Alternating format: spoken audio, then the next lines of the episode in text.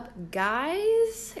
It is the first episode of this podcast, and I am more than thrilled to start this off. So, I guess um, I'm just going to tell you what this is all about. This is the All That Glitters podcast because let me hold on, wait. It's not gold, and I am so sick of seeing all these highlight reels and all of this stuff on social media that just gives you this false perception of the lives that people live and it makes you feel inadequate or that your struggles are only things that you deal with and you go through and then you feel guilt and shame and I am done with that.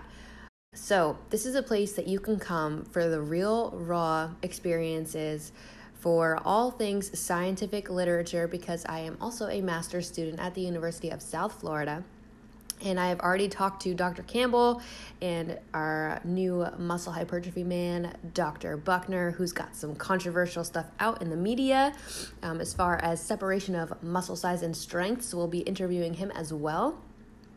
And the other thing is, I will be pulling individual bodybuilders anywhere from bikini to physique, um, all the way up the line and they'll be talking about their own struggles and things that they go through. I want you to hear it from them. I want you to hear the real, the raw, the uncut.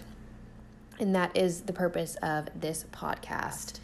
So, a little background on me I am a coach at Pro Physique. Shout out uh, to Paul Revelia and Redefine Healthy Radio. Him and Lauren Conlon are on that podcast. So if you aren't already subscribed, I would suggest heading over there and checking out their channel. I got into the sport of bodybuilding a couple of years ago after I had torn my patellar tendon playing Division One basketball in college. I played at the University of North Carolina at Greensboro, and I got into a collision in a game. And essentially, through rehab, I kind of had this moment of super depression, and I'll talk about that probably in another episode. Um, but something compelled me to just get off the couch one day, get on my crutches, and go down to the rec center where I, is where I fell in love with basketball. Um, and of course, I couldn't play, so I started lifting weights, and then through that, you know, I've I kind of found the sport of bodybuilding, and it it has only empowered my life but i've definitely been through tons of struggles with body image with relationships with food with relationships with other people um, I mean, you name it, I've been there. And I just want this to be a place where we can talk about those types of things and that you feel understood and you don't feel isolated because anything that has to do with physique store, anything that has to do with physique sport, I don't care what anyone says, like you're going to come across these problems. These are things that fucking happen. Also, I'm going to cuss on my podcast because I can. So if that's offensive, I'm sorry, but I'm not really, really sorry. Um, but yeah, so I got into bodybuilding a couple years ago, and then through educating myself, I, I met Paul, and he became my coach. And then when I got into USF and kind of decided I was going to make this move, he was like, you know, I really want a strong female on my team, and thus here I am as a part of his coaching staff. And I love the way that we do things. If you aren't aware, you guys should go ahead and check out Team Pro Physique. You can Google us and it will bring you right to the page, as well as Instagram. Uh, you can catch a, catch all of our athletes on Team Pro Physique as well.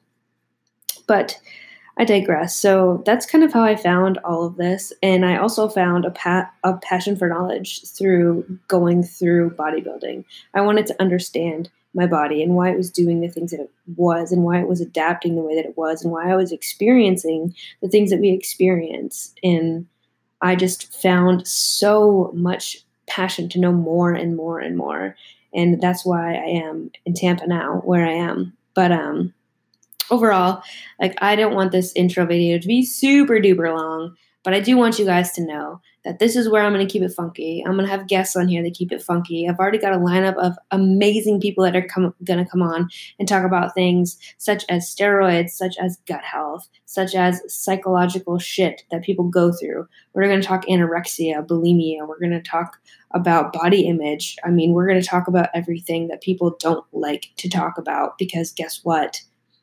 It's real and it's necessary, and there isn't a voice loud enough to say it. And so if I can help one person, let them feel like they're not a failure, that they're not alone, that they are not the only person that struggles with this shit. uh, I'm going to do that. And if that's not your cup of tea, that's fine. Uh, then this podcast probably isn't for you. And yeah, so, anyways, I'm going to go ahead and keep it spicy. Uh, and I'll catch you guys in the first official episode that will be coming next week. So, stay tuned.